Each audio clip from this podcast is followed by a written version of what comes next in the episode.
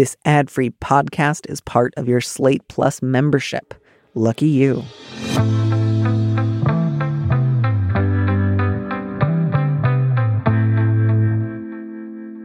Hello, and welcome to this mini episode of Big Mood, Little Mood. I'm your host, Danny M. Lavery, and this show is for you, our Plus subscribers. Our guest this week is Dani Faith Leonard, a writer, comedian, and producer, and here we are reading a letter from a listener.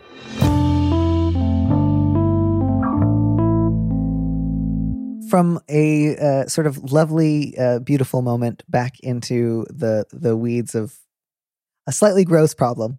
Um, and I feel I feel comfortable calling this problem slightly gross. We're we're facing a slightly yeah. gross problem, um, but that will be the last uh, one that we have to solve for the day, and hopefully we can do so um, with relative expediency. So I will read it. The subject is washing my hands of my friend.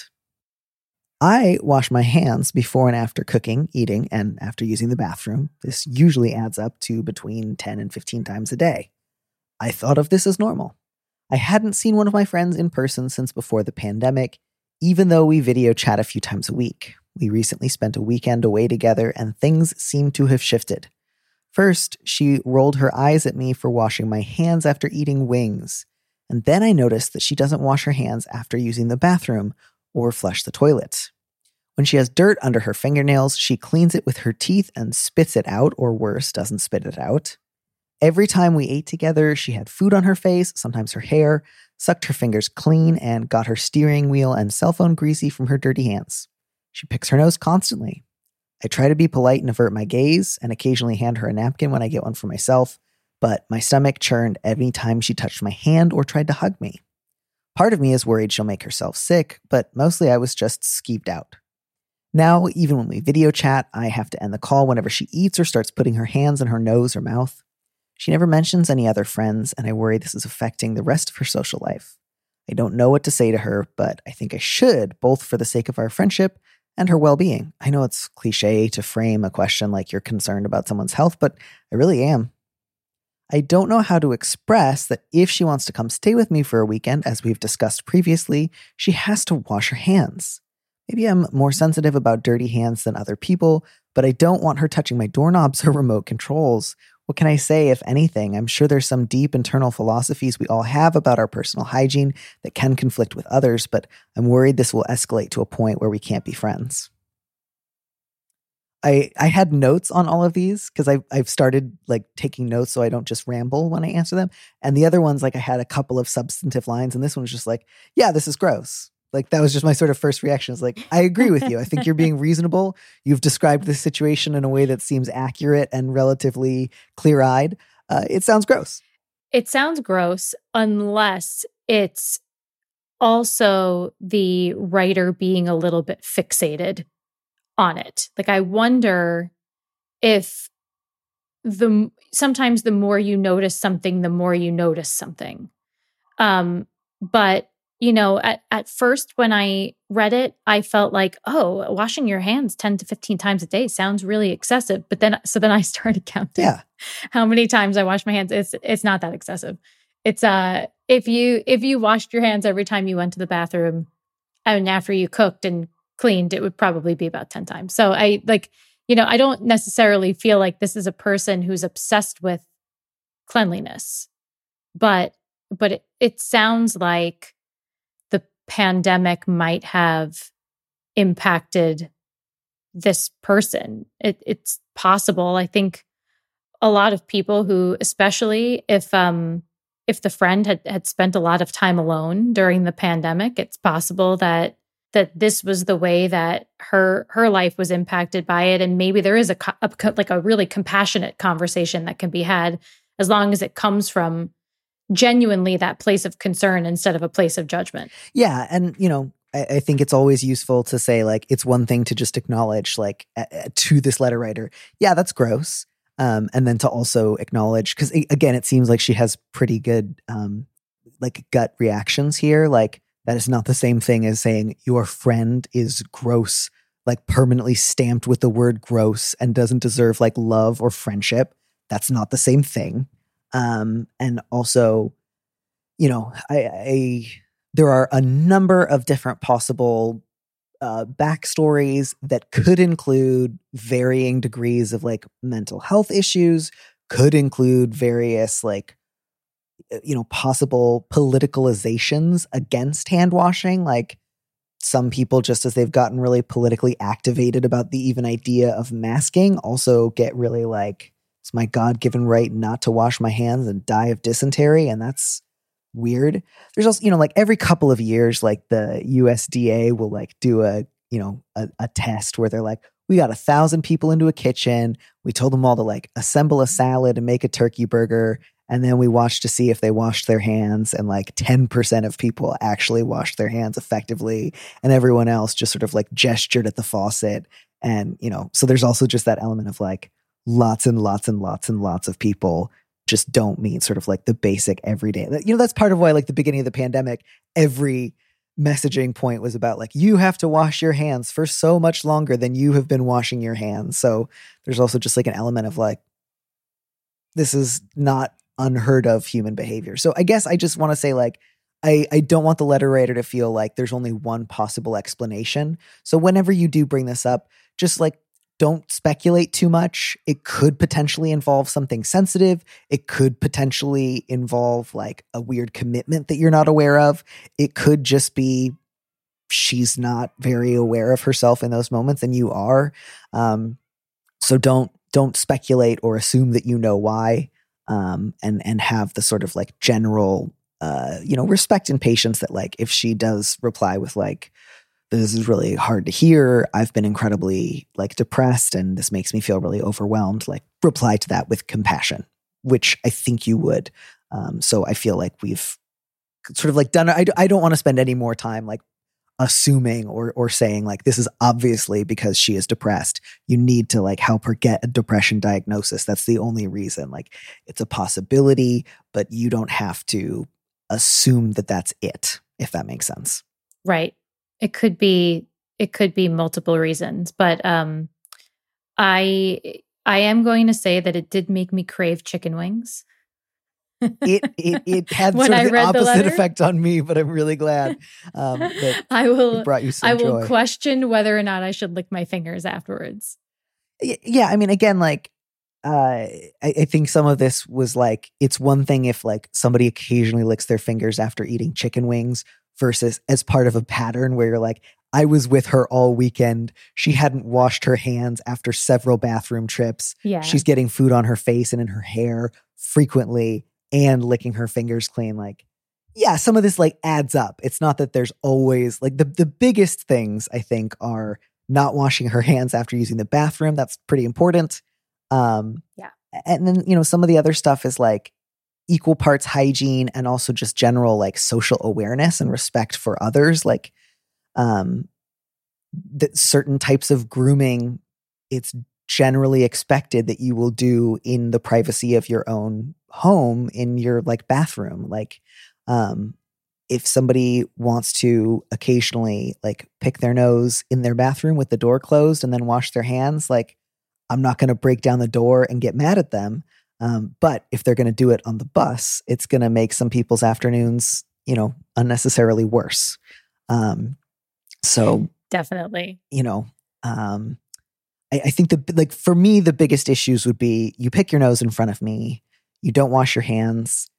You know, I'm aware there are at least some environmental reasons that some people have for not flushing the toilet after just peeing, and like, I guess you know, but like I, I think if you're on a road trip with a friend or like staying somewhere together, if they have to like unexpectedly lift the toilet lid and like see what you have left there, that's a little like soul crushing.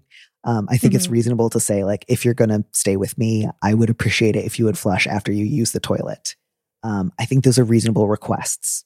And again, I I get that letter writer, you don't want to come across as like excessively judgmental or make your friend feel like you think she's repulsive because, you know, partly because that's not kind and partly because shame is often a really counterproductive uh, motivator. Like shame often uh, motivates people to continue doing the thing they are doing that causes shame rather than inspires them to change. Um, so I can understand why you feel anxious. I think all you can do is begin by saying, There's not a great way to say this, and I don't feel super comfortable bringing this up. So I'm just sorry. Um, but I do have to mention this um, because it, it, it, you know, affected our last trip. Um, and that was that you don't wash your hands after you use your bath, the bathroom. You pick your nose in front of me, pick your teeth and, and eat what's, or you pick your nails and eat what you have found.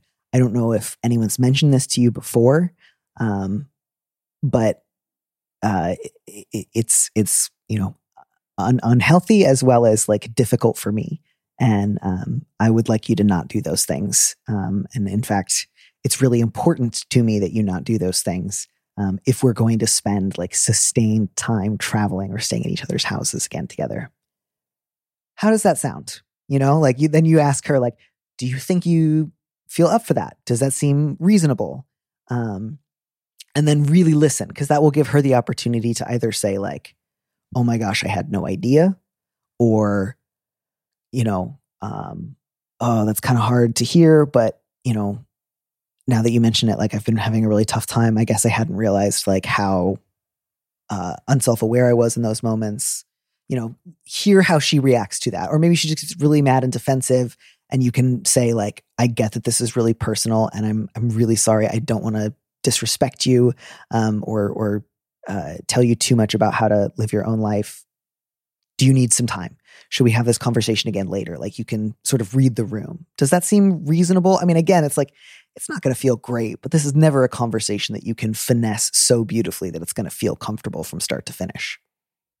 Right. I think it's no matter what this is a difficult conversation. But I think that if it if it truly is coming from a place of concern, I, I think that hopefully that will be something that the that the other person will will understand. And um, you know, maybe maybe she's not self-aware that that this is even something that she's been doing and um and hopefully this conversation will be a helpful thing. Yeah. And you know, um I, I think those are specific requests that you can make of her. You don't necessarily then let a writer have to add, I'm concerned about your, like, you can certainly say, like, I'm worried about the hand washing. That seems like a health concern, but like, you don't have to then go, you don't have to start moralizing or like go into a lot of detail. Like, mm-hmm. say the thing and see how that lands before you, you worry about, uh, you know, anything else.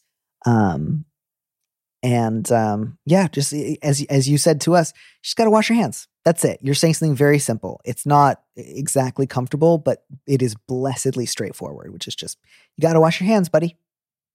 Non-negotiable. Um, and then you just that's it. You don't need to like have a long monologue about like different philosophies um, or or anything else. Um, just say that is my that is something that I need from you if we are going to spend time together in person. And I also hope that you do it uh, from now on in all areas of your life because it is important. Um, but you don't have to finesse that one. Just say it respectfully and and plainly. And then it's also a question of like if that conversation goes well, if she's committing to like trying differently, if you even like have maybe a meaningful conversation about some of the underlying issues that that brings up, um, then it's also a question of like do you feel like she has like good resources uh, or or that you can kind of trust that she'll handle the big stuff?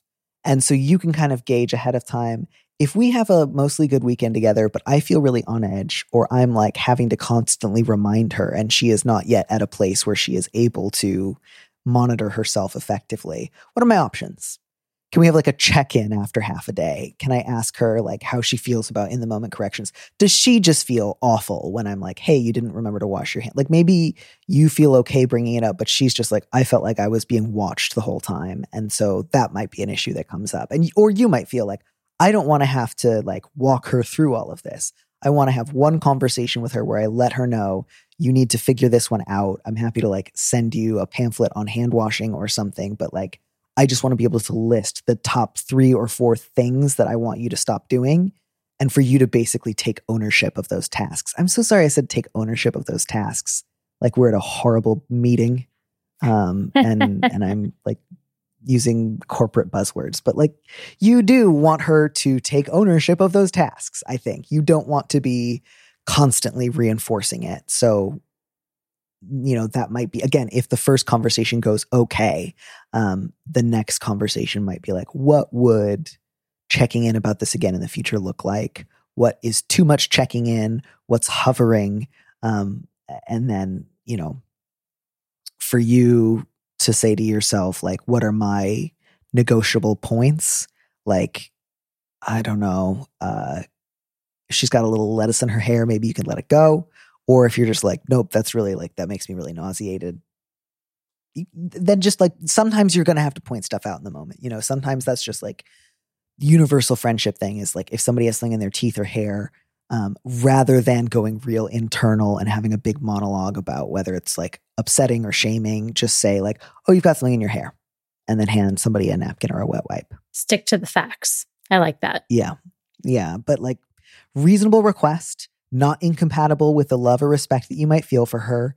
Um, you can make this conversation happen without, you know, telling her that she is repugnant um, or or irredeemable, but neither do you have to pretend it's not a big deal um, and just plow straight ahead. I think that's the best. Like, I think when it comes to issues of like cleanliness or hygiene, um, any sort of like verbal squeamishness uh, makes it so much harder, which is, of course, difficult to avoid because you feel squeamish about such discussions.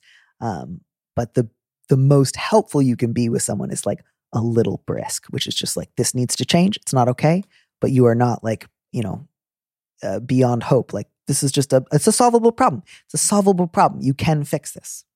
I agree, and uh, you know, I I wouldn't expect that the other person is necessarily going to have a great response to it, but I but I think that um you know I, with the way that the letter ends, um by you know being worried that this is going to ex- escalate to a point where we can't be friends it sounds like the letter writer is already already knows that a conversation does need to happen. Yeah. As the childhood rhyme goes uh, can't go over it can't go under it can't go around it gotta go through it. Um, and and i think that's just it like you've already gotten pretty close to your breaking point here so it's just time to name it